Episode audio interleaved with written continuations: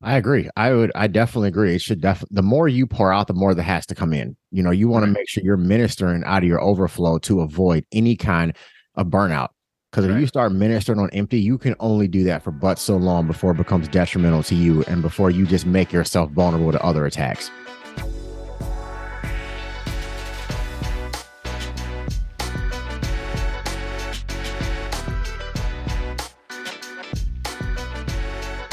Ladies and gentlemen, welcome back to the Rooted in Christ podcast. My name is Eric Stevens. I'm the founder of Redwood Christian Ministry. So happy you decided to tune in and join us this week.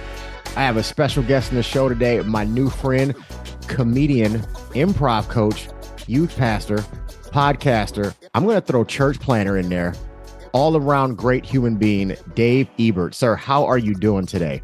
Hey, I'm great. Uh, Eric, it's great to be on uh, the ministry on the podcast. And uh, I love, uh, before we went on the air, talking about what Redwood is and, and the vision. And, and I love it. And I love where it comes from. And, uh, you know, that is a beautiful sweatshirt. Can you tell me about it? You know, it's funny. It's funny you mentioned that because I have no problem plugging this quite shamelessly that you are actually the first guest to see the brand new merchandise the ministries come out with. Every hoodie or t-shirt tumbler that we sell we're actually going to be um, providing a portion of all the sales to uh, samaritan's purse they have a, a medical um, ministry there um, within within their organization and that ministry needs all kind of medical supplies tools equipment etc so a portion of everything we sell is going to go to that to help kids and families overseas get the medical treatment that they need. So, um, and it looks great. So it helps. Yeah. It helps. So, I mean, I like it. it's a, a great one. I'm a little biased. Maybe I'll back up so everybody can see this. There we go. There we go. Be the church. Uh, do you have a big and tall section on your website? I can.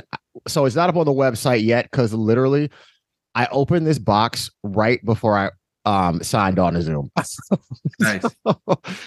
Um, it'll all be up there. These are currently the the samples right now, and so I got to place a place an order. But yes, we will have a big and tall. Just tell me what size you need. I'll make sure we have it. I'll make sure we have it. So I'll take care of you. You're you're taking care of me by doing the show. So I got you. I got you. Sounds good. So so thank you so much for being on here today. Um, I want to just again thank you for for joining us. Thank you for taking the time to do this, and I cannot wait to just dive more into your story. So let's go ahead and give the audience a little bit about you. So go ahead and tell us a little bit about your background and where you're from. Where'd you grow up? Uh, grew up in southwestern Virginia, uh, right on the uh, the bottom of the state of West Virginia. I was born in Chicago, but my dad uh, was a Vietnam veteran, and uh, in the middle of his 30s, he really started getting in bad health and we had to leave Chicago because it's you know too fast paced, too stressful lifestyle. So we moved uh, down south to a lower stress, uh, slower paced lifestyle, and he went from uh, six months to live to living another 21 years. Oh wow! And um, so I grew up down south, but it was never really home. And um, uh, all my life, I've been somebody that's been funny and somebody that like to uh, you know entertain people. Uh, like this instinctive thing of knowing that if people were laughing um, they were in a good place that they were uh, that the, even though i wasn't you know christian i knew instinctively that there there was hope there that if they were laughing that meant that things were okay. Um, and uh, so i don't know how deep you want me to get into my uh, testimony uh, right now or if you wanted to ask that later but you know that was just always my way of life is just entertaining people. And um if you're seeing shadows right now it's because my cat has jumped up on the desk and is looking at my ring light. All right come on dude. Let's get down. Uh, we have three cats which are our three children right now. Um so i'm trying to get him off the desk so i don't know if you want to edit this out or not or you know this is real life welcome to real life uh, everyone Honestly, so if you like remember the intro, I totally tripped over everything I said when I was trying to explain this hoodie. I think we're just gonna run with it. Yeah, um, let's go with it. And I'll, I'll just buy you some time here. If you want a fourth cat, I have one that I'm getting ready to get rid of. It's my wife's. Just don't tell her. Okay, uh, we won't tell her. And yeah, uh, hopefully, uh, you know, maybe this will be the one episode of the podcast she misses. Right. We're just so I. You know what? I'll get your address.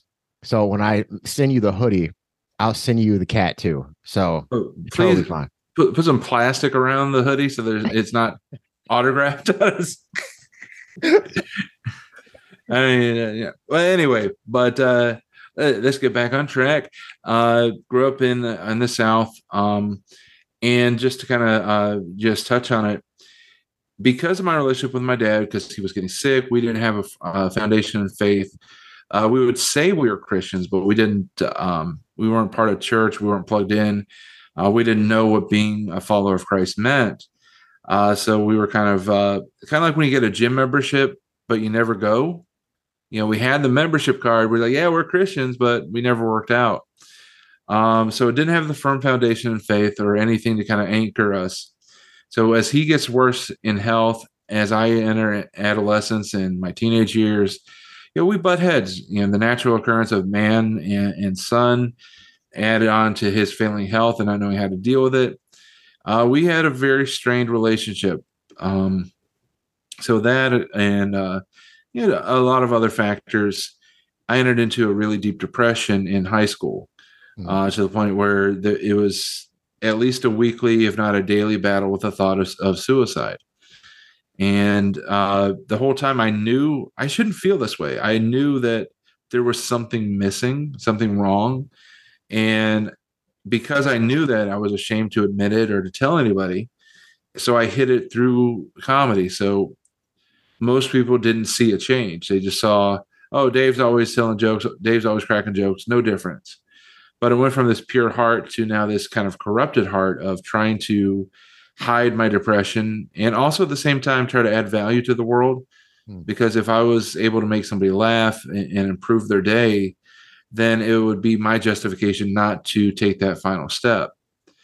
And uh, it took many years. It took almost 17 years till I finally uh, fully submitted to God, and He got me out of that funk.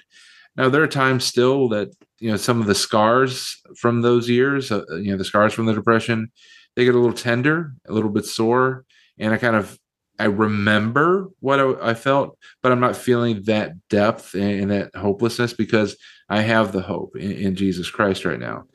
Um, and when I finally turned over to God, it went from, and I explain like this that I used to use comedy as a way to hide myself, but I now use it as a way to reveal who He is. That's good, and that's that's what I do uh, with the improv coaching and the improv performing is is just try to again improve people's lives through comedy, but for a much purer motive than what it was before.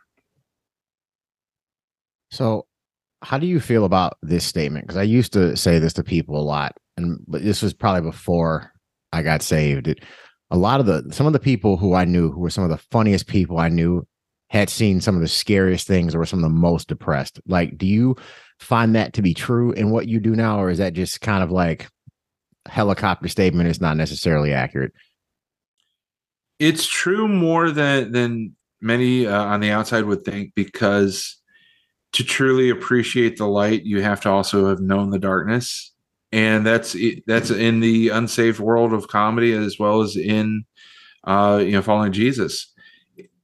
Most comedians who are truly funny have somehow dealt with darkness because having seen it they want to they want everyone to see the light so that they don't see it so that's why you you think about somebody like robin williams um, gifted talented out of this world but he had demons and uh, he succumbed to those demons uh, you think about somebody like chris farley um, it wasn't necessarily a overt suicide but it was it was very much a suicide in the fact that he did things to his body that caused him to pass away. It wasn't like I, he intended, like, this is the day I'm going to do it, but through the drugs and, and the different things he got involved with. So I don't know if there were, and, and, and again, it, I don't know Chris's full story, but I'm assuming that there was something that he was trying to silence through the drug use and through the alcohol. So uh, I, I think that there is a lot of truth to the idea that many many of the not all but many of the funniest people are wrestling with the darkness and they're trying to make sure that they put out light and again that's it sounds spiritual but i'm also talking about the unsaved as well those that don't know christ but they do know that people laughing in it is a healthy thing because God gave us laughter. It releases endorphins, it relieves stress, it lowers blood pressure. So you got all these physical and emotional benefits. So they know that if I can get people laughing, that they're contributing to the betterment of the world in some some way. Uh, but again, that's a lot. Uh, there are also many many comedians who are perfectly okay uh, that aren't dealing with those those thoughts. So it, it but here's the thing: it's perfectly okay to observe a friend, a family member that is constantly being funny, and pull them aside one day and say, "Hey, are you okay?" And then ask the second question: Are you really okay? And and let them know that you just care, because maybe you'll you'll uh, poke a hole in the dam and then see that there is something there. But if they're really okay and they're just a funny person who's very creative, hey, no harm, no foul. But it's better to ask the question and get a you know get a no than to never ask the question and miss the yes. Or never ask that question and get that, you know, that scary phone call, right? Right. You know, so I always one of the things I talk to people about and I was talking this to the to the guys at, at the connect group that we were I was teaching that last night and I said, you know, when you're just driving or you're watching TV or whatever it is that you're doing, when somebody pops into your heart, reach out to that person. Yeah. Just text them and just say, Hey, how you doing today? Hey, what's going on? Did you did you see the game last night? How's work going this week? Like you whenever I'm at church and I ask someone how they're doing, I make it a point to stop walking to actually hear how they're doing. You know, whether yeah. it's I don't care if it's good, bad, or ugly. I'm giving you the opportunity to know that this door is open if you want to walk through it right now. You know, I think I think it's important that we actually check on each other as human beings with the intent of truly checking on someone, not hey, how you doing, and just keep it moving. You know, right, so, right. So when when I talk to, uh, and I've been in this habit for several years, when I talk to a pastor, or whether it's my personal pastor or somebody I know is a pastor, I'll ask them, "Hey, how you doing?" and then you know they'll give me uh, you know the fine or doing good or whatever, and then I'll ask them, is that the pastor answer or is that the Brian answer or is that the the Larry answer?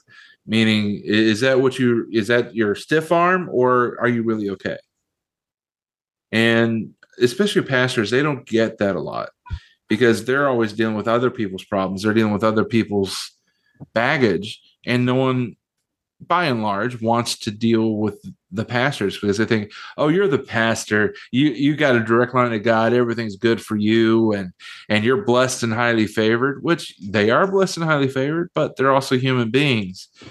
And past being a pastor a full-time ministry leader it's among the highest occupations for suicide in this country uh, because we don't do enough to actually care for their needs. We assume that oh they they just talk to Jesus and he he's fine.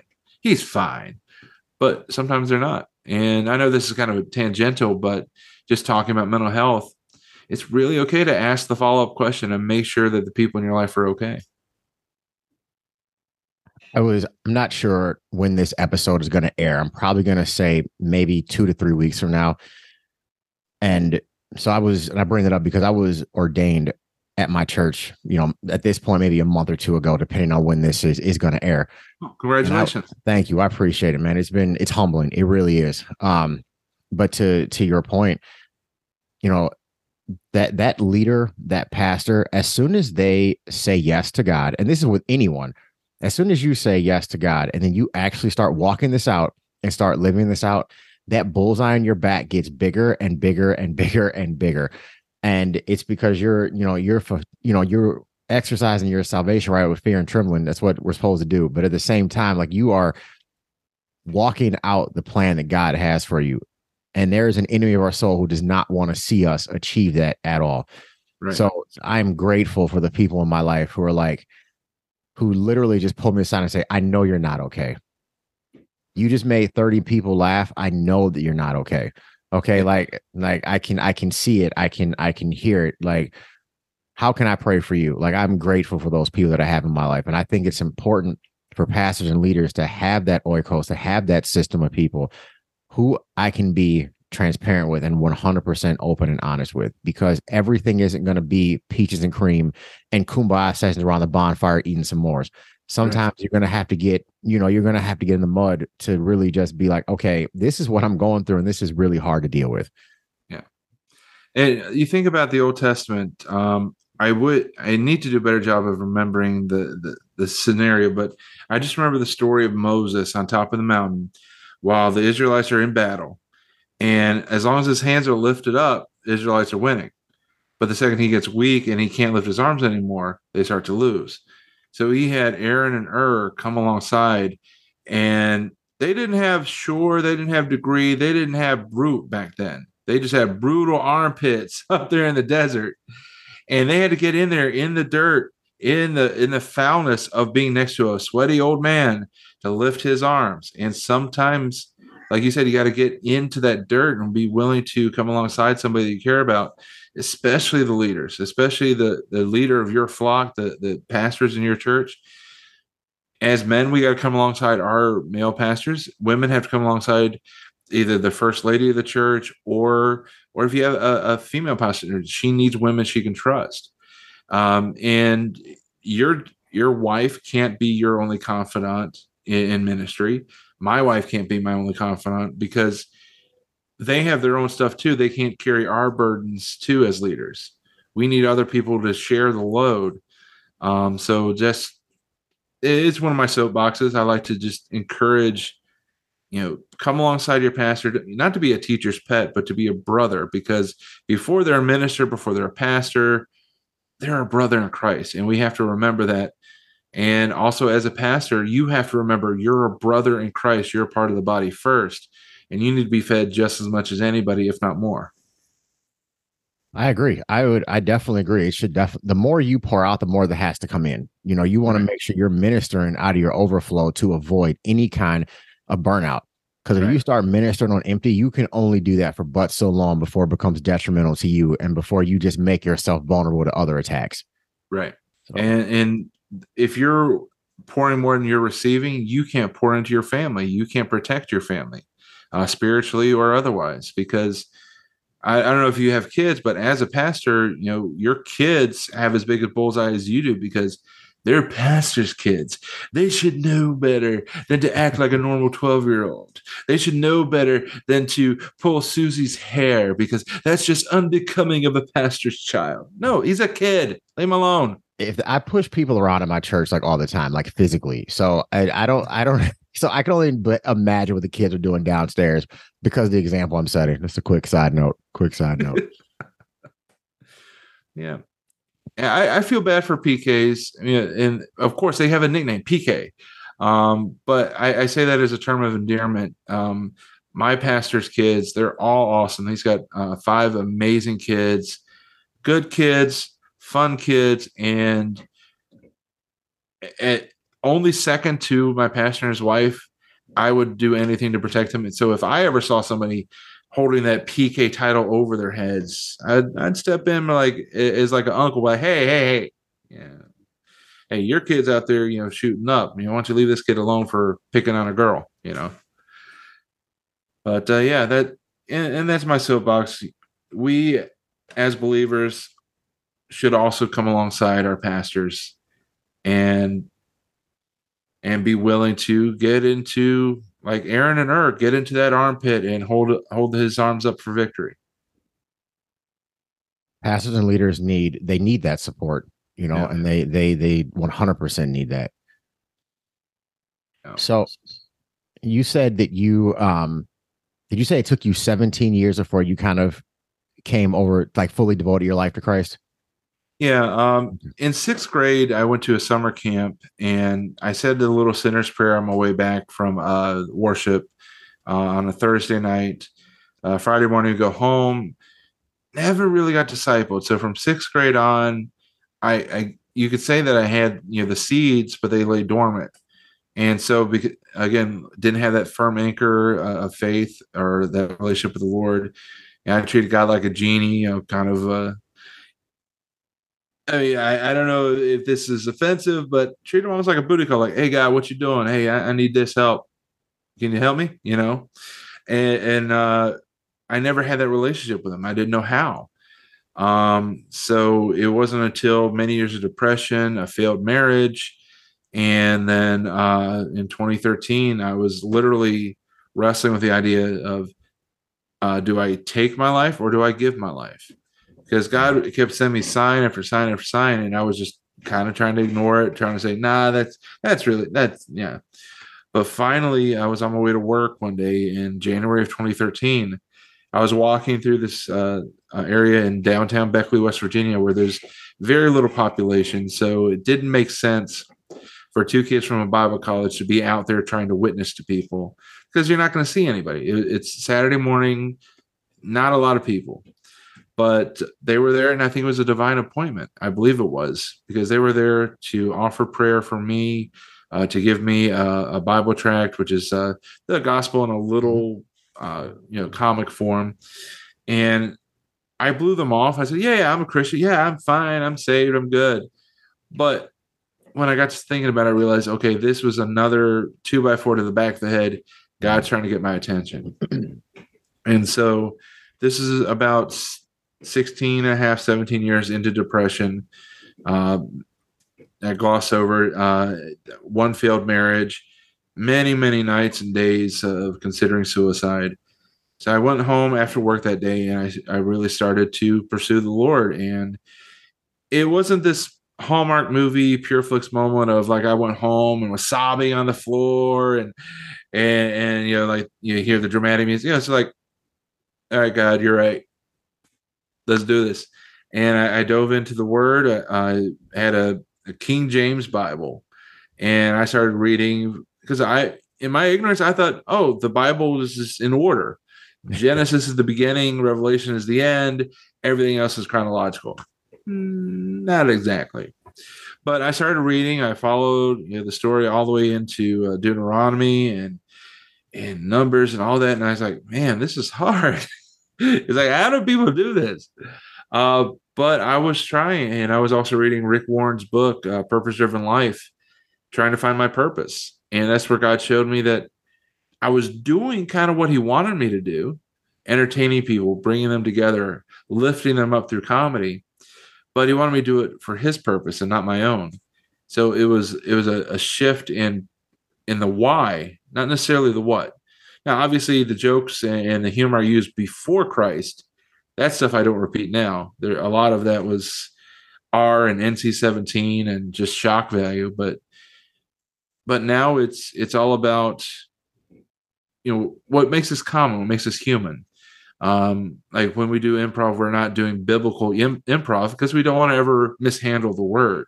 Right. It's all about clean comedy stuff that families can enjoy together whether they're 2 or 92 uh, if you're 93 we're you're, you're just too old for our show somebody will fill that gap yeah but yeah uh so that's kind of my story in a nutshell is um it, it was a long now, depending on your theology, some people think once saved, always saved. So once I said the prayer, sixth grader, I was always saved. I wrestle with that because there were times I said things to God that that should have got me struck with lightning if he was that kind of a god. Like if, if Zeus was real and I said that to Zeus, Zeus would have bah, got me. Uh, but God's, you know, He's loving, He's merciful, and, and a prime example of God's mercy and willingness to absorb my temper tantrums in 2011, I was uh, driving home from work. It was late at night. And in West Virginia, there are a lot of mountain roads with really sharp curves. And not every curve has a guardrail. So I was just in a bad way. And I stopped in the middle of the road like three, four in the morning and nobody around. I said, God, if you don't want me to do this, do something, say something, give me a sign. Now, again, referring back to what I said before about uh, when I first came back to Christ, you know, there there was no angel singing, no sky opening, no booming James Earl Jones voice from the sky. it, it it was actually the complete opposite. It in that moment, it felt like God actually got more distant from me, and the, I know that people will argue, well, God would have, but He did what he, what I needed Him to do. Exactly he pulled away in a way that I felt like he pulled away. and I got mad. I got mad and I said horrible things, thought horrible thoughts. But you know what? I got mad and I went home. And it was just another example that night that God just laid himself down and said, All right, son, I know this is going to hurt, but I want you to go home. And so he pulled away. I felt more pain and darkness and hopelessness. And I lashed out at him, but I went home. And it was a year, year and a half later when those kids from the Bible college happened to be there. So all through that time, God was like sending me nuggets. And I didn't realize it until that moment. And uh, you know, that just that led me on a completely different path. And uh it's just crazy how God orchestrates so many things that you'll miss as you're walking forward. But when you stop and look back, you're like, oh, wow, he was busy. So I always one of the things I always tell people is your testimony is for someone else. And a lot of the time, God will birth your ministry out of your place of of pain, out of your places of, of discomfort, out of the things that he was like, I'm gonna bring you through this so you can help bring other people through this or help them or help prevent them from even going down this road. I don't want to limit God. I'm just throwing some examples out there. So would you say your ministry has been birthed out of out of your your your your wisdom, your testimony, your life lessons? Absolutely. Um you know, comedy is such a powerful tool. And even instinctively, when I was not walking with the Lord, I knew instinctively that it was a powerful tool for healing, for bringing people together, for improving people's day to day lives. And so now, out of all those years of getting a, a, kind of a feel for the room, getting a just kind of instinctive idea of what needed to be said or done in order to bring about a laugh, all that is now being redeemed, and God's giving it uh, power to allow me to get a feel for what the room needs in an improv show. Maybe uh, you know I feel you know this character needs to say this thing or do this or do that and it brings about these moments of laughter where people are able to just let loose um, we've done uh, like bar shows where we'd go in and we by far the only uh, clean act and probably the only Christian within a five mile radius. but we we go to these places and you know we hear the filth and the foulness and everyone's trying to outshock each other to the point where everybody in the audience is watching and they have to wait like a beat to make sure is this okay for us to laugh at then we go up there and we pray the holy spirit to cleanse the stage we pray that uh, god will just use us and we go up there and we rock it, we kill it, not because of anything we do. It's just that we're submitted to the Lord and we're also giving something that's different, something the world isn't offering, which is something they can laugh at without checking in to make sure it's okay. Um, you know, the and one of the shows, a lady was up there talking about just horrible things about her son, uh, you know, almost incestuous type stuff. Is like it was really weird, really dark, really just evil. We right. prayed as the Holy Spirit clear, cleanse the stage because I was with uh, it was myself, uh, two other guys, and two ladies, and the two ladies on the team were like, "Let's go, let's let's get out of here." And I said, "We committed. We gave our word that we're going to perform. We're here. Let's pray and let's go up there and let God work." Um, so we went up there, and nobody had to check in with anybody. Nobody had to pause and think, "Is this okay to laugh at?" They were just free they're just free to laugh and enjoy the moment. And the hardest part about that is after the show, all these other comedians like, wow, you guys were awesome. You guys killed it. We loved it. And we could not give the compliment back. It's like, oh, thank you so much. All right. Well, great to see you. Uh, we're going to go get some water. yeah, you did something too. Yeah, that was great. Yeah. yeah. yeah, it was really brave. You you what you what you did was really brave. Yeah, uh, you you're really committed. You really pushed the envelope with what you said. Yes. Congratulations. I would have left. I wouldn't have said anything else. yeah.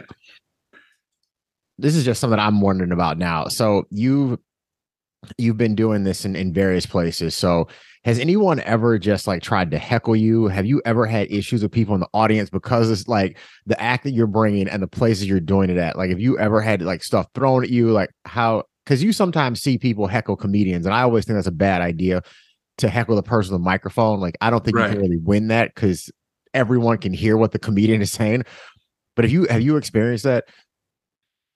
So far, the only real heckle we've got was I we were doing homeless shelters, like just going in and in between their their meal and uh, lights out, we were just doing you know performances where it was a way for us to practice with our new members but also a way to give back because obviously and i don't mean this condescendingly if you're homeless you're not able to go into the city of chicago and buy tickets to a show.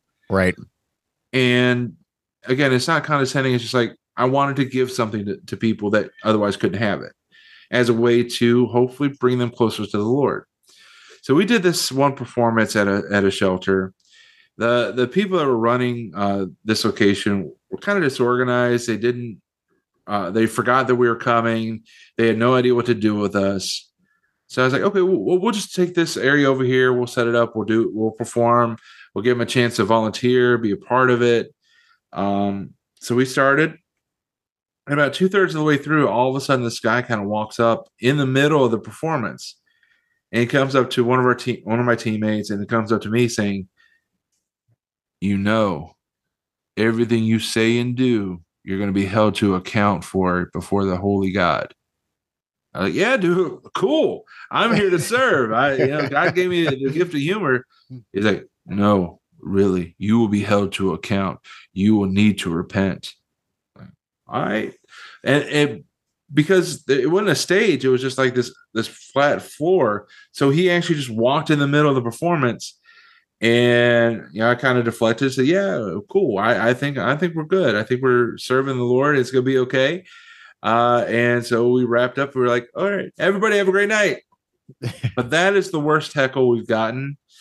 Uh, most of the heckling or, or questions or whatever that comes online. Like if I've posted about a show that we're doing in one of the secular Facebook groups, uh, secular comedy groups, people will say, "Oh, what's Christian comedy? Is that all a bunch of thou shouts and or uh, how can you do uh, comedy with women on your stage? Are they in like full, um, you know, uh, Amish garb or something?" It, it, it we get picked on. We're like Christians aren't funny. Christians are boring, or or worse, they call us a bunch of bigots because we don't believe in certain things. We think that the rainbow is the Genesis rainbow and nothing else. So, uh, but yeah, online is the worst, but it's, it's not that bad because we've been doing this for almost 10 years. So people kind of know me and know who we who we are as far as like what we stand for. So any accusation or insult usually just fizzles. So anybody who's watching the video right now, they probably just saw my eyes bouncing left and right because I was checking my phone for something. So I got to tell you, you are the to to the point of people messing with you online. I almost became one of those people because I was very concerned you weren't going to be able to make the show today. Mm-hmm. I saw your video with you eating the was it the pumpkin spice cheese, and I immediately thought that you were not going to survive that. I'm like, he's going to die. I'm like, he is going to die. I'm like, he's not going to make it. We're not going to get to record because, like, there is no way that that is of the Lord. So, oh, it, it, was not of the Lord. See, in my heart, when I saw that, it's like, you know, this could work. Maybe if it's a sweet, like a brie type cheese, add a little sweet, you know, sweetness, pumpkin spice to it. Maybe it could work. This, I don't even know if you qualify it as cheese. I don't know what they were thinking it was the the texture was horrible. The taste was not there. I would have been, I would have been better off just eating the wax on the outside of the cheese than the cheese itself. Or a Reese cup. That's just my opinion. This is yeah. that's that that's my wisdom that I'm offering up to you today. Because I was yeah. about to hop online and be like, "What are you doing?" I'm like, "Don't do this." now, and now here's the thing: I, I have a problem with Reese Cup. This is the this is 2022, almost 2023. We are doing amazing things in technology. Reese, why can't you make a cup that does not stick to the black pa- paper? Why is that always that little piece of chocolate left behind when you peel it back? That that bothers me because now I look like a glutton. Like I'm eating my Reese cup and then I'm licking this brown paper to get that last piece of chocolate. I was like, I don't want to look that bad. Let me eat my king size Reese's by myself without having to lick the paper. If you put it in the fridge hmm. for a little bit, that may not happen. Who's got time for that? Not me. I'm just offering a suggestion. I'm Yeah, just yeah. trying to help because honestly, I don't think I'm popular enough yet where Reese's is tuning in, listening to my show. But if somebody wants to go ahead and tag with, you know, Reese's peanut butter cups, I will gladly talk to them. Yes. so We'll my- eat them live on the air twice. twice. Absolutely. So my favorite days to go shopping are the day after Valentine's Day, Easter, Halloween, and Christmas.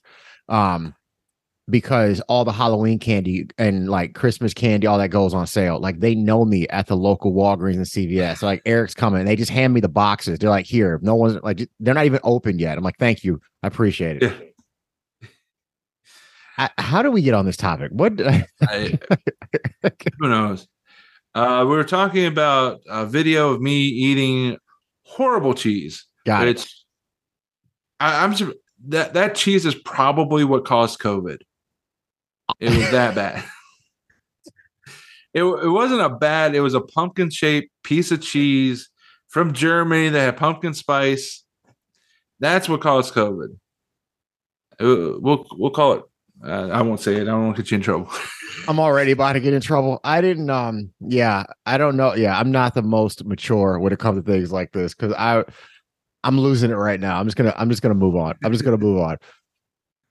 So you you obviously we talked about so you used your testimony to to obviously it started giving birth to your ministry. So how do you prepare for the shows and like what goes into your shows and if and if you want if now is a good time to talk about the gifts to glory ministry or like the the actual name of it your team feel free to dive in that however however you like Sure.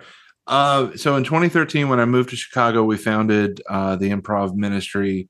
It was called uh, Ha Ha Men uh, for many years, um, but uh, for a variety of reasons, including the fact that at uh, for about three years it was me and four women. So every show we'd always get the question, "How can you be a Ha Ha Men if you're mostly women? Isn't that weird?" And my response is it's actually more weird that you're focusing on that but the, the the the pun was it was ha ha and amen so it was like hey it looks ha ha man no they didn't get it uh so uh so for that and um we had a, a, a, member that joined us for a couple of years who is very rough around the edges and unfortunately some of that roughness comes out in how he posted on facebook Mm. and some of the terminology he used was but could easily be received as, as bigoted or racist um and we're like hey man let's reel that back in let's delete it it's like okay okay okay um but unfortunately in the modern era once you put it out there it's never going to go away so people had screenshotted it, and Right. we had an opportunity to perform with Second City. And Second City started seeing all these screenshots from people who were attacking us. And so our name as Haha Men got really tainted. Um, so we decided, all right, let's rebrand, let's start over, and uh, let's keep the wordplay in play. So that's uh, how we became well versed comedy uh, because we're well versed in scripture, well versed in comedy, and it's kind of a cool name. So, how do I prepare for a show? Uh, I'm the director, coach, founder, booker, promoter, everything. So uh, we get a show. Let's say somebody says, "Hey, we want you guys to perform at our church for a fundraiser for uh, for kids uh, camps or whatever." So we'll book the show. I'll I'll create the event. I'll I'll uh, put it uh, all over social media. So that's the, the promotion side. Day of, or you know, leading it up to the show, uh, I'll write the the plan of attack, the, the what we call the set list of what games we're going to play and who's going to play what, who's going to host, and it's a job of me trying to make sure everyone's in a place uh, of strength. Um, so that's kind of the administrative side. Now let's get to what I do as a human being to prepare to go on stage. I pray and then go do it um, because between uh, you know all the years of hiding depression through making people laugh, uh, through eight years of pro wrestling, and all the all the things I've been doing in front of people on stage, I don't have to prepare. I'm just ready. I I go up on stage, the energy of people watching and getting ready to laugh, that fuels me and and I'm just able to go. Uh it's obviously your prayer is huge. Making sure that you know one of the prayers I often say is in, in Psalms it talks about you know ask the Lord to set a, a guard over my lips. And that's one of the things I want to make sure that even and I've never had this problem, but if we're in a moment and things are just rolling and chugging, I never want to cross that line where we cross innuendo or we mishandle scripture or we otherwise disrespect the Lord. We've never been there, but I'm always consciously making sure we don't. I don't ever want to misrepresent my faith. I never want to to give the gospel a bad eye. So for me, my prep has been done for, for years. Um, we warm up together, we pray together before we go on stage. Um, sometimes I'll go up and I'll open with a few jokes, do some stand up to kind of warm the crowd up. But yeah, there's so much administrative and, and promotional stuff that yeah, that's the big thing I I put in going to a show because now I'm invested. I'm fully invested because I this is each show is my new baby. It's like, hey, I've built this, promote this, let's do this, and then uh, we just go up and have fun it, it's all about promotion. It's all about right. getting attention. And if you can find a niche where people like, oh yeah, he's that, then, then you get more opportunities. It's it's marketing and promotion. It's like a lot of music these days. It doesn't have to be good. You just have to find your niche, and and people will buy it. Yeah, that was one of, when I when I gave my life to Christ. That was one of the the hardest things for me to transition to was the music piece of it because um I I wasn't into the worship music yet. Like I was coming out of listening to just like hardcore rap. So you're looking at some of these rappers. I'm like, man, I'm not enjoying what I'm hearing. Before I came across like Andy Mineo and Lecrae and Triple E and KB and came across all of them, um, you know, it was that was one of the hardest transitions to like actually see like, okay, because when I thought about Christian music, like it was literally Kirk Franklin from my childhood. And I'm like, how am I supposed to listen to this in the gym? Like, what the heck am right. I supposed to do? Because, like, I mean, you said you were over 500 pounds at one point. I was 315 pounds at one point. I'm oh, down wow. to two. I'm down to 205 right now. But I was just like, what am I going to listen to? So th- that was probably one of the hardest transitions because I'm like, music was just such a big part of my life before I got saved. I'm like, I need something quality. So, man, thank goodness for for Reach Records putting out some quality artists from them. So, absolutely. Yeah, so, and here's the thing uh, that I would say, and I thought always like to point this out is, you know, whether it's uh, music or comedy or anything else, we serve the ultimate creator. There's no reason we can't be just as creative. Obviously, on a smaller scale, but there's no reason that movies, that shows, that music, uh, comedy, or or dramas, uh, theater. There's no reason we can't be as good, if not better, than the world because he invented it all so he could give us some better ideas and and we can execute it better because we serve a god of excellence we should strive for that excellence and that's a one of the biggest things about our comedy is i strive not to be good enough for church but to be good so that we can bring more people outside the body inside and show them who god is through the the joy of, of laughter and the gift. If we do it unto the lord who knows where that's that's going to lead? If right. the heart's right the motive's right and we're literally just doing it to bring him honor praise glory etc who knows what what that can lead to? Who knows what our yes and our obedience could could lead to? There's no reason to limit him and we definitely shouldn't limit him to any kind of worldly set set ways or set standard. So exactly. who's to say that just because i'm not going to to cuss or or or say xyz that i can't you know make it in in in such a platform or make it in a media platform or make it as a podcast or make it as as a musician? Who who's to say that? You know right. god has the final say so he's the owner of the the cattle on a thousand hills and hey he owns the hills too. So uh it's not like you have to you know curse your family to poverty because you're doing things unto the lord. He can certainly bless it and use you to be a blessing financially artistically every way shape and form which and, and just t- tangentially soapbox moment i hate when i hear a christian say well yeah I, I had to do this project or i had to do it this way uh, but god understands it's okay it's like yeah, he understands, but it doesn't necessarily mean that he appreciates it. Um, because we've auditioned people who say, "Yeah, I'm a Christian, but I don't want to do only clean comedy." Why do you want to go places that God's not going? So that's my soapbox. Is like, if God has given you talent, give it back to Him, and you're going to see Him take you places, not necessarily financially, but in ways that are so much more rewarding than you could even imagine. And by the way, you can't take it with you. So why do you care that much about money other than providing for your family? I hear you. I hear you.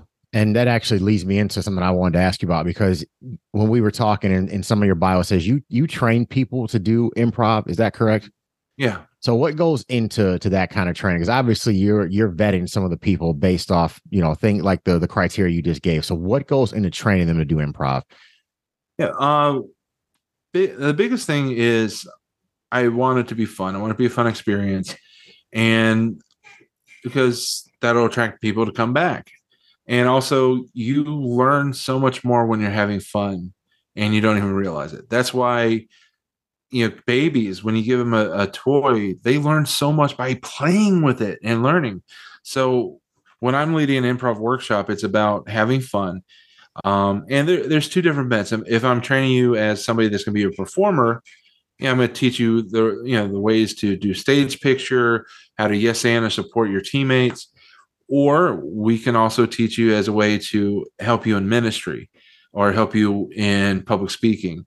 Find uh, the the way to kind of break down the walls that you put up in your own mind.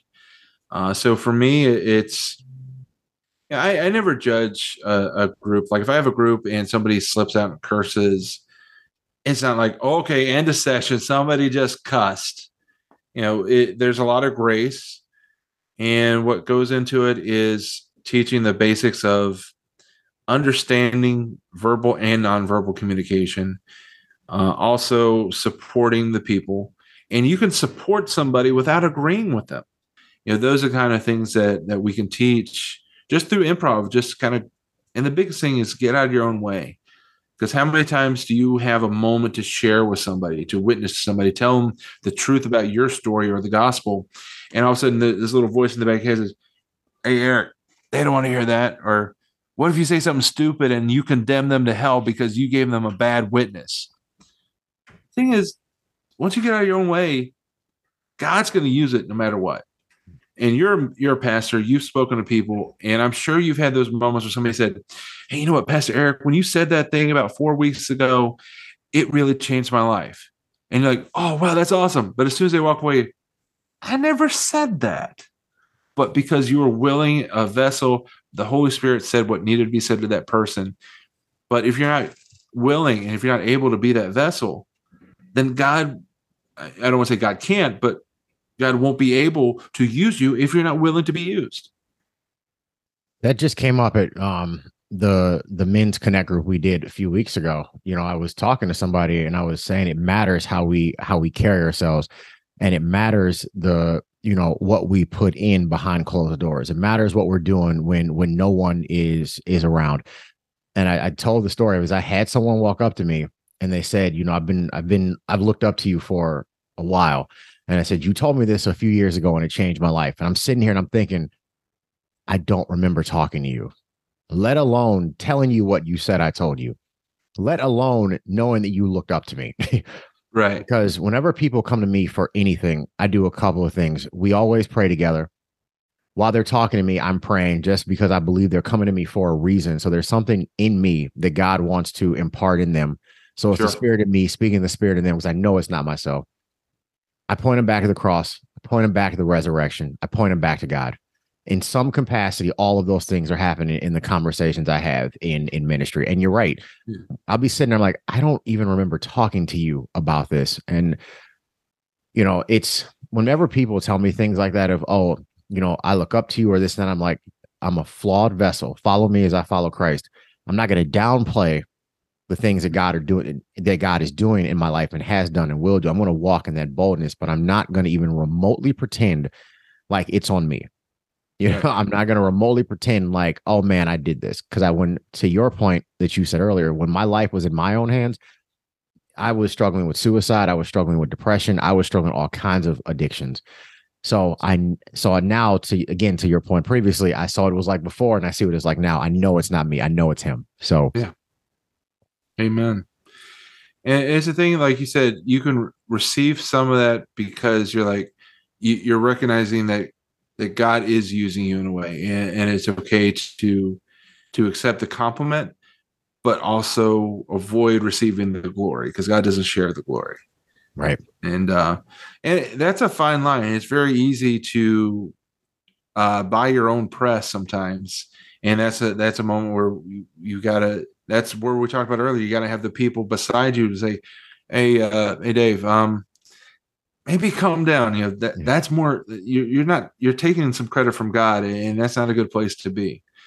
So, and that's again not only for supporting in those trying times, but also to be that iron sharpening iron. We all need somebody that's willing to call us to the carpet in love and not to beat us up, but to help lift us up and put us back on the right track.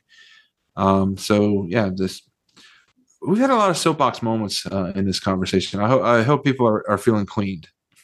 No, this is um it's okay. It's okay. This is this is your episode. You you share as much as you like. You share as much as you like. Unless you have to go. no. Let me know. You let me know. So um I do so you have your own podcast. Mm-hmm. Now is your podcast another is another branch of your of your improv ministry? Like talk to us about your podcast a little bit. Sure. Um, the podcast is born out of the uh, the original hashtag that we started using when we formed the comedy ministry. Uh, it was hashtag OGHG, Our Gifts for His Glory, and so that's where Gifts for Glory comes from. Is is Our Gifts for His Glory, um, and what we do on the podcast is we bring in Christians from different walks of life, mostly uh, people who are doing creative ventures. They're writers, actors, singers, comedians, and we just share what they're doing in the kingdom. Then we dive into their testimony. How did they find their faith in Christ? Were they born into it? Did they uh, did they walk away from it? Uh, were they a late bloomer that found God late in life? I love sharing each individual story because, like you said earlier, to your point, our testimony is not ours; it's ours to share because it's for somebody. Somebody needs to hear it because not every, no two persons' testimonies are exactly the same but there's enough sim- similarity, enough of a roadmap in each one that somebody can benefit from following that same journey or going that same direction.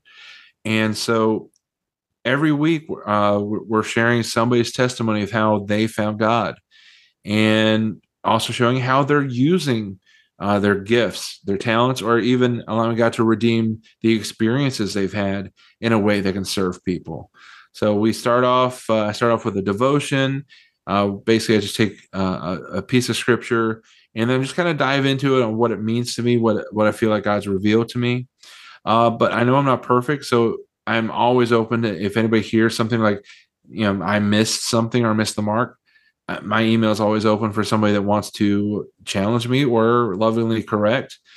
And then we go from the devotion into interviewing our guest and just having a conversation uh, for anywhere from 30 minutes to an hour, 30 minutes, whatever the Lord leads.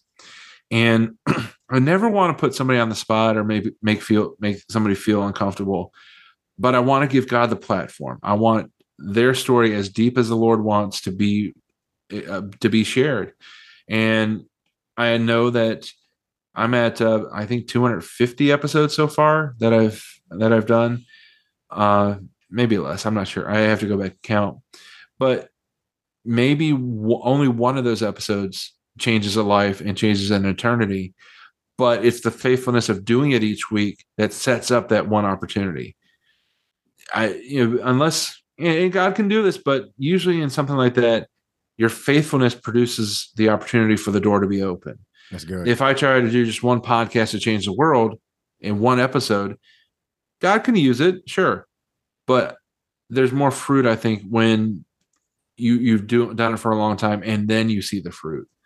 Um so my hope is even though i never see hundreds or thousands of views i'm hoping that each episode there's that one that one that's encouraged whether it's a member of the body of christ that just needs to be exalted and lifted up or if it's somebody that doesn't know the lord yet and needs to be inspired like oh wow they came from that and they're able to turn it over and they're able to forgive and move forward i hope that inspires and they're and people will say all right god if you did it for them do it for me and i believe god will.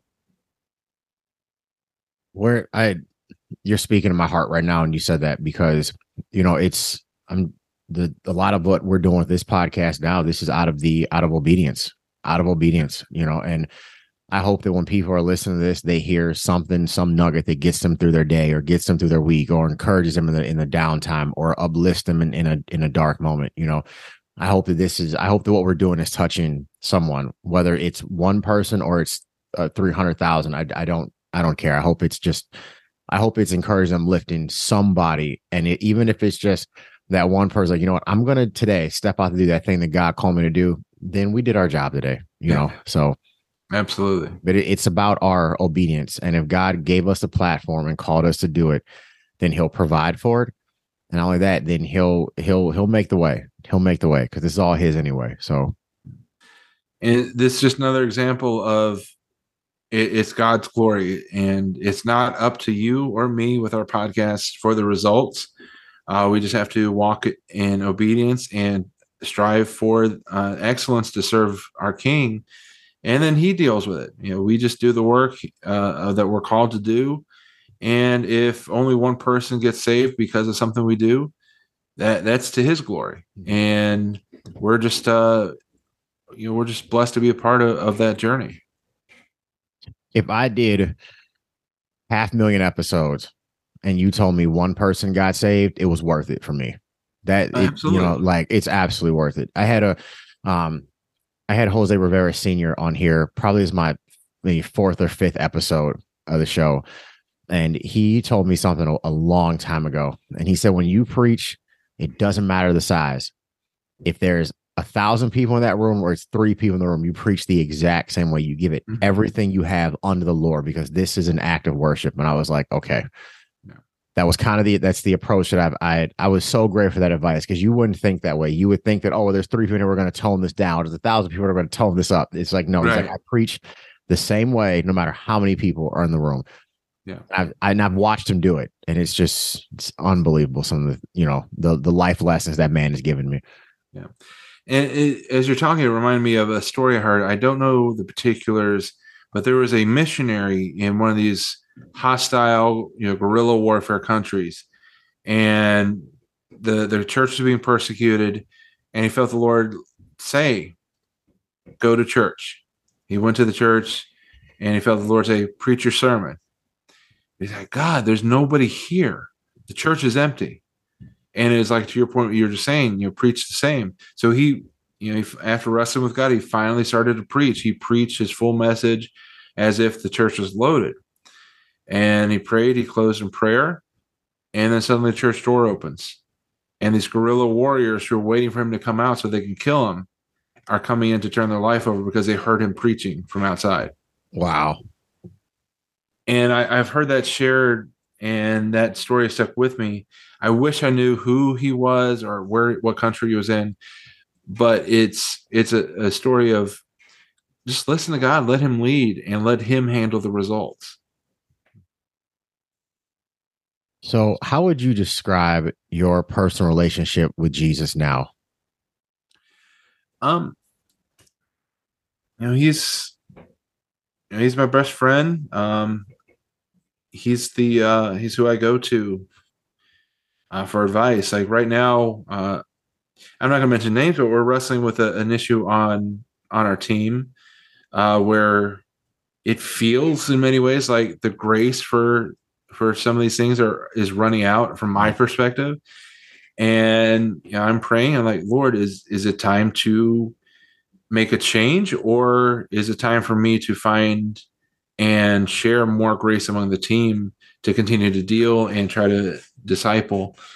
Um so you know god's god jesus they are my co-leaders in the ministry of, of doing comedy of doing uh, the podcast um and there, there there are a lot of things that I still struggle with, and sometimes I feel like I don't hear uh, from God the way I'd like to. I wish there was, I wish there was a way I could just like say, "Hey, God, have a seat here. Just just tell me what to do," and, and because because I'm an improviser, I, I'm constantly thinking, I'm constantly creating. There are a lot of times that I have trouble. Is that my voice or is that God's voice? And so, and I said, I'm always striving to get to know God better, get to know Jesus better, so that I can pick out which is the voice of the shepherd and which is the voice of Dave who wants to be the shepherd. I feel like you were in my my connect group last night because this also came up came up there. We are states away, just for anyone listening. We are not close to one another. I feel like you were in the room last night. We talked about this that if something is pulling you farther from God, then it is not of him. If it doesn't line up with scripture, then it is not of him. And one of the one of the ways to learn God's voice is to is to spend is to spend time with him. Is to literally sit there and be still. And sometimes for me, because I'm always on the go and my mind is always going, for me, it's just sometimes it's just making that time to just sit there and just be still and just listen or just sit there and just do that devotional. Um, I can't remember if I told this story on this podcast or not now, but God was gave me a specific order. He's like, you need to start getting up at this time and do your devotionals in the morning because I'm a night owl.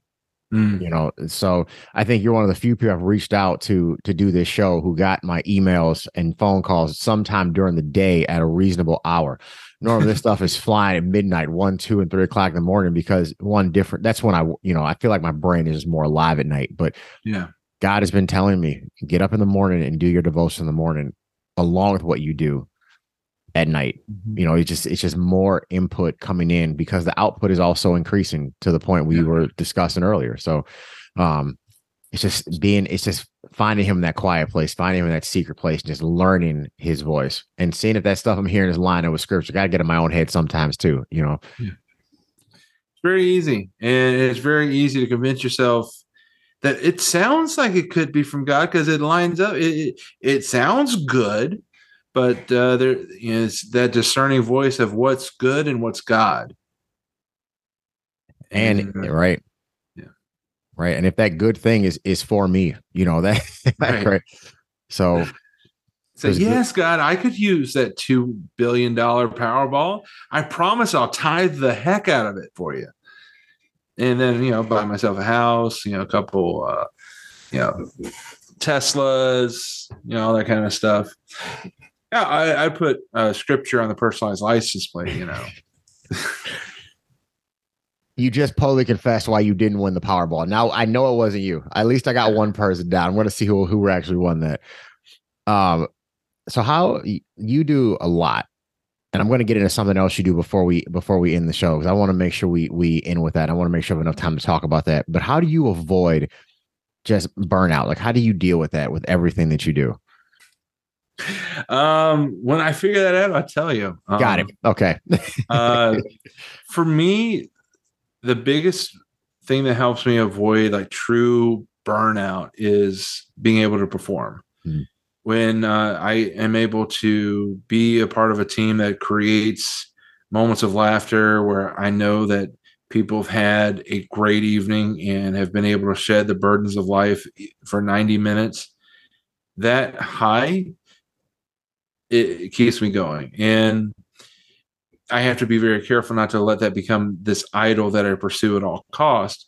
Right. So a, a, check and balance every now and again, and um, but yeah, just and I think part of it is also the fact that when we are actually working and and pursuing our calling, there's a natural refreshment that that's built into it because you're doing what God wants you to do. Doesn't mean you don't get tired. Doesn't mean you don't get exhausted. Doesn't mean that you ha- don't need a, some sort of a Sabbath or a break from it. You know, I, I couldn't perform 365 days a year as much as I think I would like to. The reality is, I would get burnout, and suddenly my gift in serving the Lord would become a job and become painful because I'm trying to keep that same level of high.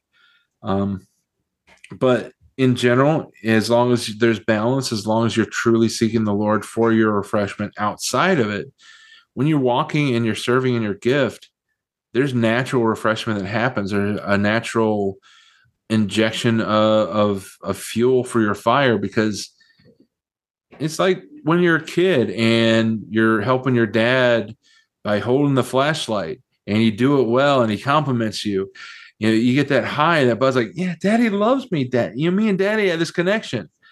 Uh so and i think it works as as humans with our our heavenly father. When we're doing what god wants us to do and helping him and serving him then we, we get that natural buzz that encourages us. So i think you touched on some of this but i ask every guest this question. So what motivates you? What motivates me? Um in, in some respects obviously uh, as a husband i i want to provide a home and and the many things that my wife wants and she wants many many things. I'm not touching that. I'm leaving that. I'm not touching that. I'm just going to let that go. Yeah, well she she's a, she's here in the living room so right now she's rolling her eyes quickly at me. Um and she's on the couch where i'm probably going to be sleeping now uh, oh good good, good. I, if I um, see if I see like a flying pan come flying flying to the screen, we'll edit that part out. Okay, sure. We'll edit that. But out. hey, I told you I, I know sold a chair shot, so she's gonna have to hit me hard with the frying pan for anything to happen. Um, but motivating me is I want to see people free of lies, uh, people free of the deceptions and the schemes of the enemy, uh, and, and, that's where comedy comes in because so many people believe so many things that are just untrue about themselves, about the state of the world, uh, about who God is. Some people think that God is nothing but a bunch of rules and about thou shalt nots and condemnation and sending good people to hell. That's not who God is. He's our Father. And I always explain that you know, what good father doesn't take joy in laughing with his kids? and that's what i think is part of our job is to show that loving gentle father who who truly genuinely cares about our well-being our happiness. Um, he doesn't care about our happiness to the point that he sacrifices the relationship or our betterment. But he would like us to be happy and, and full of joy in him. So he does care about our happiness. And he wants us to be close and in that relationship with him as the loving father who also has you know the right and and the uh, ability to correct when necessary but it's done out of love and not out of power or control or you know trying to put his thumb on us um, so yeah that's yeah that's that's what motivates me is to break down lies and strongholds and and uh, bring people together under the at the foot of the cross so i think you touched on this too but why do you do what you do uh, why? As far as the comedy, I do it because I know from my years of depression and, and all those experiences that when people are laughing, there's hope. Mm. And I never could articulate it, but I heard an interview from a comedian named Michael Jr. He's a Christian comedian, uh, African American, and he um, he tells us uh, he told this interview um, that laughter is the tangible evidence of hope. And when he said that, when I heard that interview, it was like, yes, that's what I that's what I knew, I never could articulate. But when you laugh, it means that that that something's breaking, something's coming loose, that the birds of the world haven't defeated you. Mm. And I was explaining, or I like to explain that when you laugh, you have a good gut busting laugh. Yeah, you rock forward a little bit, but you also rock back and your head lifts up. And when your head is lifted up, you're no longer focused on what's in front of you, what's here on earth. Your eyes are now up to where God is, up to the throne room. And you realize, number one, this world is bigger than what I see, bigger than my circle, but also there's something up there that I'm looking to. And when people are able to laugh, they're able to look up and and even if they don't realize it, something in the back of the mind tells them, hey, things are going to be okay. There's something bigger than you, and that's okay and and I just love that about laughter. And um, yeah, I I wish that I could make my living and provide for my family by helping to provide moments for that laughter.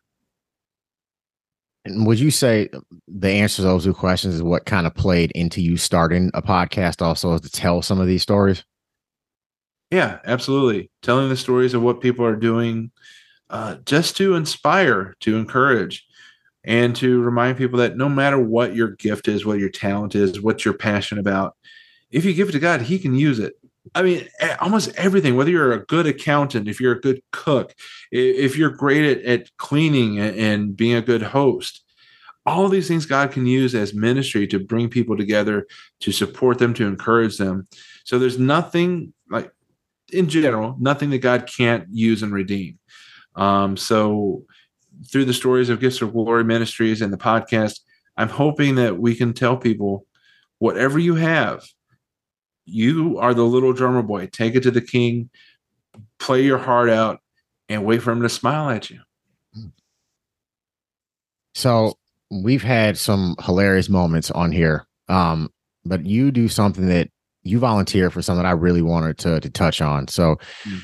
and so you volunteered to help women who are survi- who survived human sex trafficking.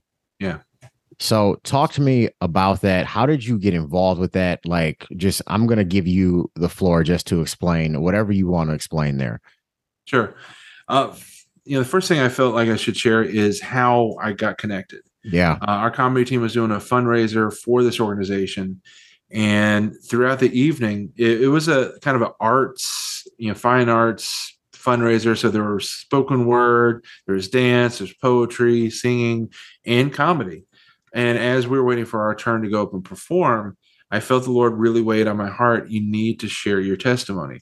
And to your point earlier, our testimony is for somebody. And so in my mind, I thought, okay, well, there's somebody in this room that's probably struggling with depression, possibly even suicidal. I need to share my testimony tonight to hopefully give them a glimmer of hope that they they can continue on. They don't need to take that final step. So that's what my thought was. So I was like, sure, I'm going to share my testimony.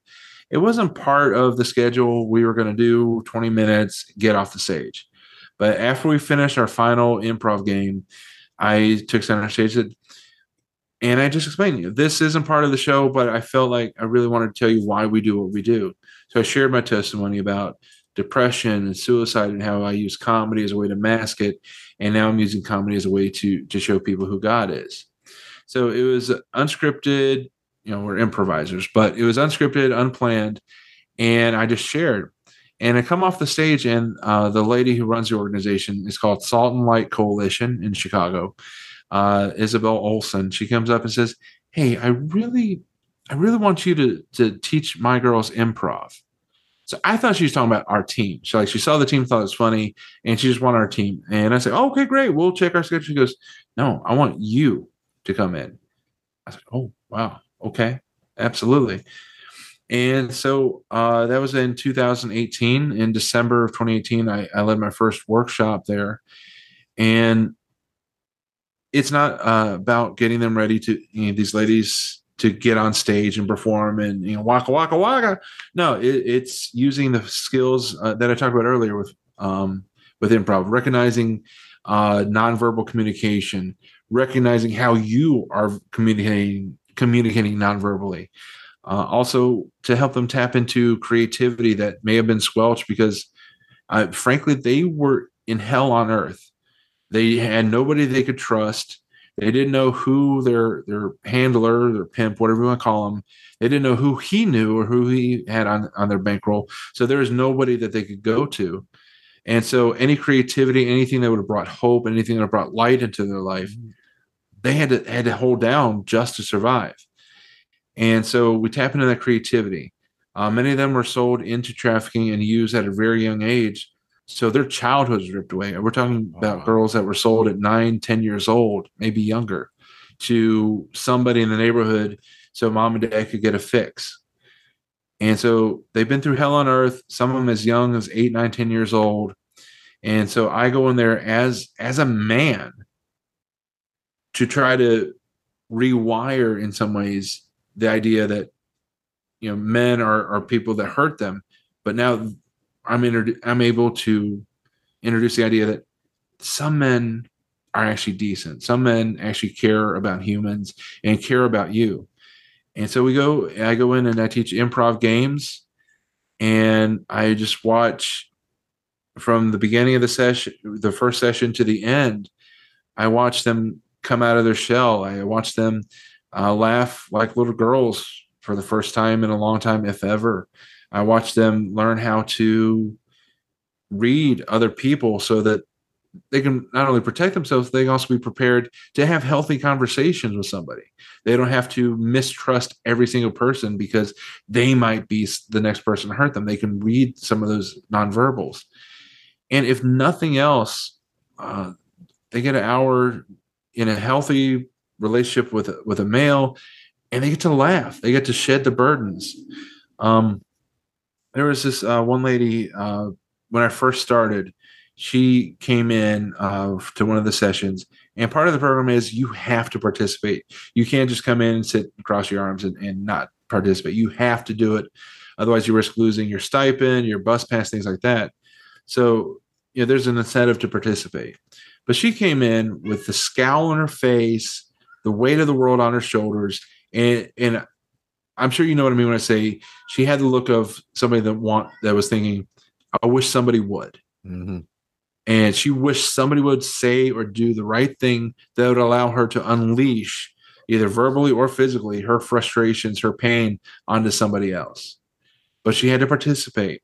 So we do a silly game in a circle called bippity bippity bop and within three to five minutes of playing that game you literally saw the burdens crack and fall off. You saw the shoulders loosen, the the eye, the forehead got a little bit relaxed, the arms came down, and she started laughing. She started smiling, and it it it was it was it's my testimony because it, it's what God was doing through me and using me to be able to get this person who was on the on the verge of fighting whoever would give her a motive, whoever would give her just just that little bit, just so she can overreact and now she's laughing and carrying on as if nothing was bothering her. Now, her burdens and everything was probably waiting outside for her when she left, but for that hour, she got to see there's more than what I'm carrying. There's more than the burdens that I'm, I'm carrying. And so I'm coming up on my four year anniversary of, of working with them. Uh, and it's just, it, it's taught me so much. Um, number one, not to judge. And I'll put this out there. Um, people who are caught up in human and sex trafficking, many of them are locked away and hidden away in, in, in basements and in houses and things like that.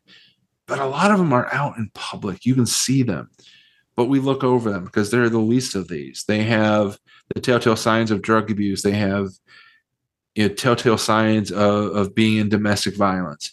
So you kind of look past them like, I don't, I don't want to get any of that on me.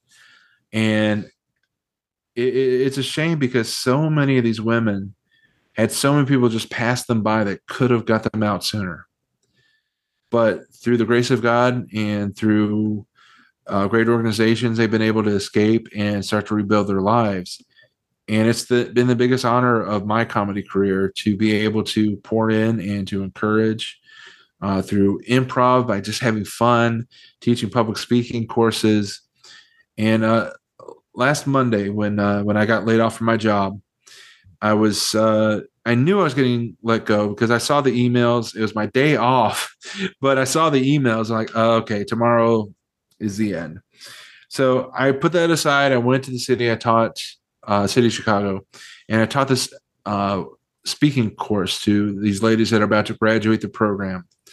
And in their three years with the program, two of these ladies had never shared their story, their testimony. And They'd always talked about it, but they never fully like opened up. But in two hours, because I built a rapport with them through improv and laughing and through different exercises, God broke through, and two of the ladies, for the first time ever, shared their testimonies and shared their story uh, in this public speaking class.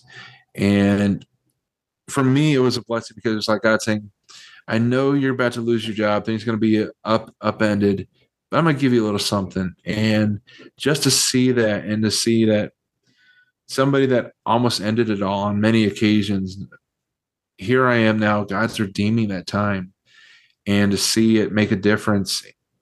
And again, it, I know that God's doing it through me, but I'm not taking His glory. He did it all because you know, I, I was distracted in that in that class. I'm thinking like, oh man, I'm about to lose my car because I had a company car, lose my job, insurance. I don't know what, what it looks like.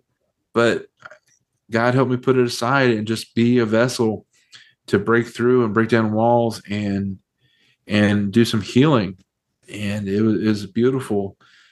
And I am, am eternally grateful to Salt and Light for growing and stretching me and, and opening my eyes to things.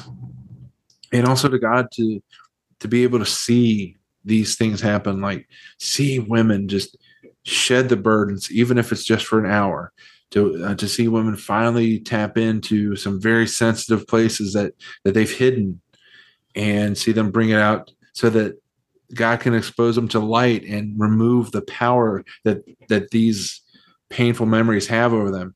Now that it's in the light, it no longer has the power, and now they're they're getting closer and closer to their freedom.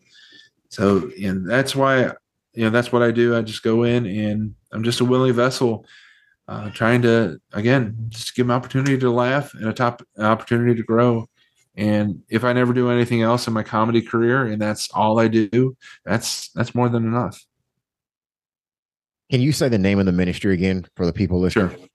It's a Salt and Light Coalition. It's uh, okay. based in Chicago, and uh, they uh, they re- uh, work with women who have been sold into sex trafficking they help rehabilitate uh, rehabilitate them, uh, help them uh, find ways to get their kids back because many of them have kids that have been taken away by the courts. Because the courts they see oh prostitution, drug use, you're not a fit mom, and they don't wow. look at the why. Wow. And, and it's unfortunate because many times they're forced into this lifestyle and they're controlled by the drug use. They're forced to take drugs or they take it as a coping mechanism to numb what they're going through and the courts don't have a way or a willingness to really look at that aspect and it's unfortunate and it's just another one of those burdens that they have to carry is like i want to be a mom to my kids i want to have a job but they have a rap sheet and both of those become very hard. Finding a place to stay also becomes very hard because they have a rap sheet they have a history and people don't understand the why or how it happened. And so you know, it's really opened my eyes and give me a real soft spot because this is modern day slavery. This is slavery. People's bodies are being used for the benefit of others with no care, concern for their will or their rights. And uh, I'm I'm blessed to be a part of it. I want to. How much time do you have? Because I want to dive into this just a little bit further. Oh, I'm, can, I'm good. Okay. Um, how does this organization find these women or do the or do the women find this organization like how because i probably should have mentioned this to you before we logged on one of the things that we do is we share the links to all the things that you're doing just so we can mm-hmm. make sure we share that like everywhere the podcast is viewed but i want to make sure we share this organization's link as well because i think it's something more people need to know about so and mm-hmm. and hear about and some people might be hearing the the other side of this for the first time so if you can dive into how does this organization find these women or how do these women find the organization that would be that might be helpful for some folks uh, this organization i believe uh, mostly it's women who've uh, left and they need a place. They need mm. somebody to help them.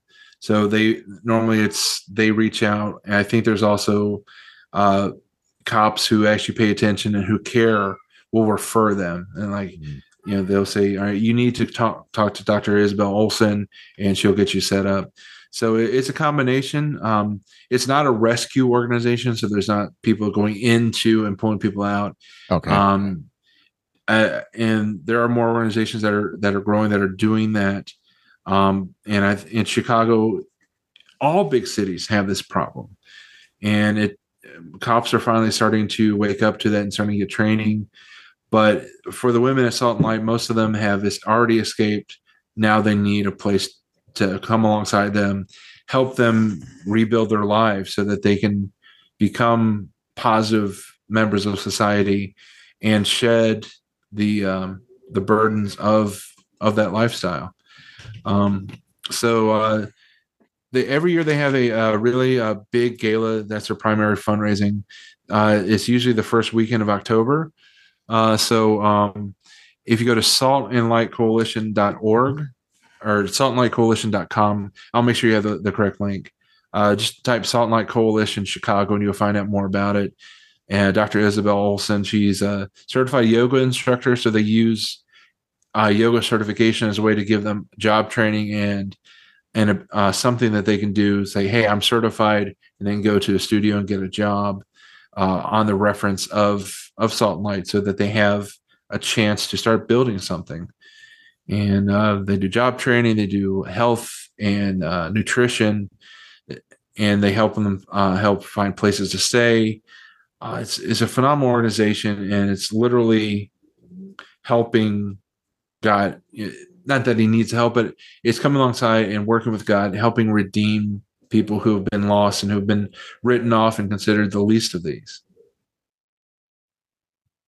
So if someone's listening and they want to get more involved with this organization, are they taking volunteers, taking donations? How can people get more involved? Or is this and I guess I'll ask another question too. So is this one of those times too? Are they like going to teach like, okay, if you see this in the street, this is a sign that this is not just someone who is addicted to drugs. There's actually more to this. Do they teach that too?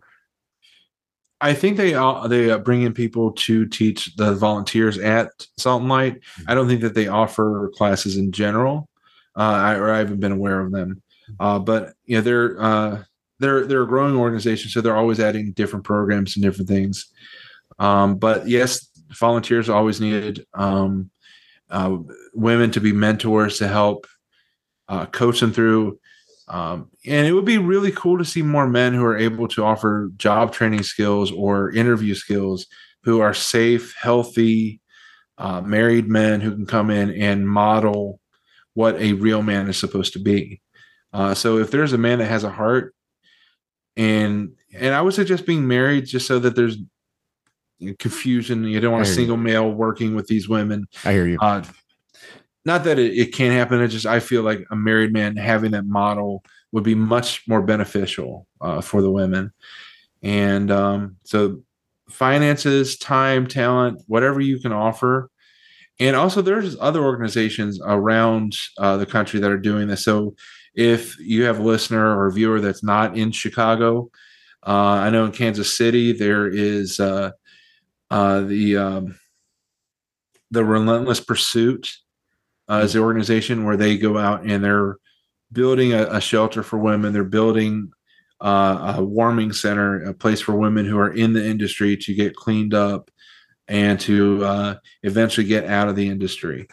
Um, so if you're in Kansas City area, look for Relentless Pursuit. Uh, internationally, there's Operation Underground Railroad, where they're all over the world freeing sex slaves. Uh, there are plenty of organizations, and if you can't find one, start talking to your your friends who are cops. Start talking to people and figure a way how you can get involved and create something in your neck of the woods. Because if you're in a city of more than 20, 30,000 people, chances are there's there there's trafficking going on. Especially if you're in a big city like Chicago or or a city that's hosted or could host the Super Bowl you are in a city that is wrought with sex trafficking. The uh, the Super Bowl is the biggest event for sex trafficking in the world. Wow! Uh, because you have all these wealthy, powerful, connected people. Uh, whether or not they're going to the game, they're coming to the city to be part of the atmosphere and the celebration, and they want to be entertained. And so the word gets out, and the hotels are getting full of, of women looking to entertain these wealthy, powerful people who pay really well. And also in the mix of four or five million extra people coming into a city for an event, there's a lot of dealing that happens because you see a, a group of people walking back and forth, you're not going to think of anything. So they get lost in this big shuffle as they're being bought and sold. So the Super Bowl is the world's biggest sex trafficking event. And if your city has hosted or may host, your city needs an operation underground uh, railroad. Your, your city needs a salt and light because there are people who need that help. We um i don't know the exact highway but when you're in cleveland going to toledo headed up to to michigan you know that area is known for this like Yeah. I'm forgetting the actual highway, but there's like a cross point right there where there's it's it's one of the largest in the in I guess the United States for women who are being abducted for for sex trafficking going on right here. So that's kind of why I'm asking Yeah. some of these questions. So I, i'm I really want to do my part to raise the awareness of this while I have you here. So Yeah, absolutely. And, and again, it, it when you look, you can't. It, it, it goes back to grade school. You can't judge a book by its cover. Right, You- don't know why somebody's in the situation. Maybe it is just choice. Maybe maybe they are legitimately just somebody that's addicted to drugs, or maybe they're doing it to cope because of the hell that they're stuck in, and they don't know who they can trust. Uh, so always remember that no matter who they are, they are crafted in the image of God, and they're worthy of love, and they're worthy to be seen as as a human being. Um, and, and I love, or the way I, I like to to teach it is where Jesus said, you know, what you do to the least of these. I don't think that that's truly God's language, the least of these. He was stooping down to talk down to our level, what we think the least of these, because he also talked about who among you is the least will be greatest. The least and greatest, that's our terminology. That's how we see things. We're all his kids. All we have to do is turn to him and become part of the family. And I truly don't believe, I, I don't believe that Jesus literally saw what we see as the least of these as the least. He just was talking down to our level so that we in our finite minds would understand it. man. Thank you for for sharing all of that. And if there is an opportunity to bring some volunteers out to Chicago to help you with this, please let me know. Please let me know. Absolutely. um you know i can give you some some background i can give you some background on some of the i see the cat just joined the podcast Yeah. um i can give you some um some background just on some of the stuff that maybe myself or some other folks that i'm affiliated with may be able to to help or help do training in so you know it's just a one day thing or we can come out there for for a couple of days please let me know so Redwood- Absolutely. redwood would love to get involved with that so Perfect. We'd love to have you. And thank you so much for being on the show today and and sharing and sharing this information with us, sharing some of your your life story. I'd love to get you get you back on here. I may have you may have to have you teach me how to do a little bit of improv. So um, Sure. next time I will do that on the show. We I didn't want to um I want to make sure we had time to talk about your your volunteer working effort. So that brings me to the final segment of this show, which is our let them know segment. This is the part where you just tell the audience anything that you would like to share within biblical reason. I'm going to use your Uh, language now from earlier in the show, but anything you want to share, promote, let the audience know, Dave, this is your time, sir. Let them know. Sure. First thing I want to encourage everybody always find how you can have your gifts used for God's glory. That's good. Um, you turn it over to Him and He will multiply it and use it in ways you could never imagine. So that's the first thing. Second thing is if there's somebody that's listening, watching, uh, whether you're listening when it first comes out or in 10 years, um, I want you to have my email address. If you're struggling with suicidal thoughts or depression and you're feeling like there's nobody that would understand, uh, I want to be available to you to, to kind of just be a sounding board.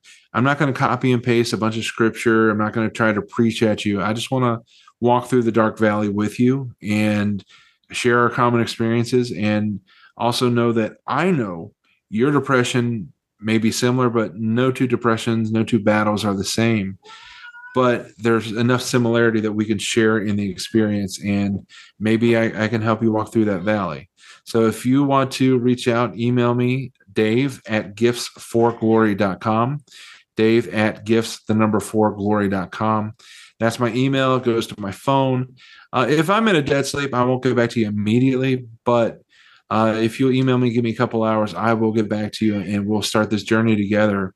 Because I know for me, it would have been a lot easier just to vent to somebody I didn't know that didn't have you know preconceived notions or potential of me upsetting them. It, it may be easier just to share with a stranger. So I want to be that if you need that.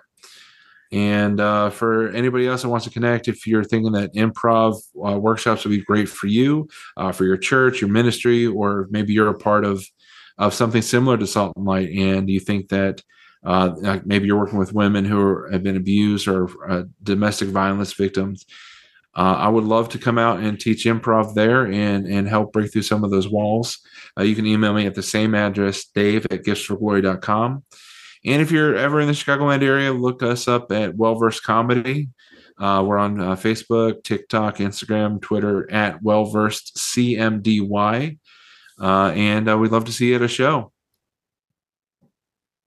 Dave, thank you so much for for being on here today. And one of the things I've noticed that a lot of people who I know who are struggling or they have, especially using depression, for example, I hear this often that I didn't want to bother you, or I don't want to be a burden, or I don't want to be, mm. you know, added to your plate. And it's like, no, that's the enemy. That's the lie of the enemy. We need right. to shine light on the situation you're going through, and you're not alone. You're not a burden to anyone. We, you know, so I appreciate you putting putting that message out there. Um, Absolutely. Before we conclude, I would love to just pray for you and your ministry really quick before we before we end here today. So Absolutely. if you don't mind. Father God, I just want to um I just want to thank you for for Dave. I thank you for everything that you're doing in him and through him, Father. I thank you for his yes. I thank you for his obedience. I thank you for the fact that you gave him the grace to be obedient to the call that you had on his life, Father. Lord, I just I thank you for the testimony that that he is and that he is going to continue to be. Father, I thank you for just ex- the expansion you're going to bring to his territory. I thank you for the new job that he is going to acquire, Father. You've already you've already ordained that, Father. That's already been done in heaven. So we thank you for that now in Jesus' name. And Father, I pray you just continue to guide his mind, his his hands, his steps, as he just continues to just be a blessing to so many around him. And he's he's touching lives he may never even get a chance to meet, Lord. So I just pray your your blessings, your grace, your favor over his ministry, all of his ministries, his his family, his podcast, um, all the ministry work that he's doing, especially with the um with the human trafficking father. So I just thank you for everything now you're doing in him and through him. We speak forth that he's more than a conqueror, that he can do all things through Christ who strengthens him, that he who was in Dave is greater than he who was in the world. So, Father God, right now, I just thank you and I just continue just that you just pour your love out on him and just give him wisdom and guidance to continue to do the work of the ministry, Father. I thank you for his yes once again. In Jesus' name we pray. Amen. Amen. Thank you, brother. No, brother, thank you. I appreciate you um you doing this. I know we ran a little bit long today, but I really just want to thank you for just being on the show.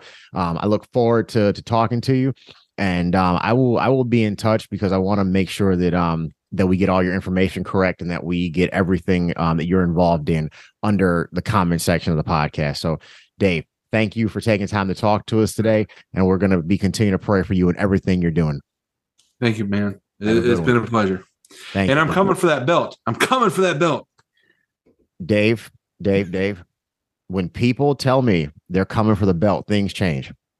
Things oh, change. Okay. Because so I take that very seriously. I have no problem defending either one of these belts. I still got the tights and the boots.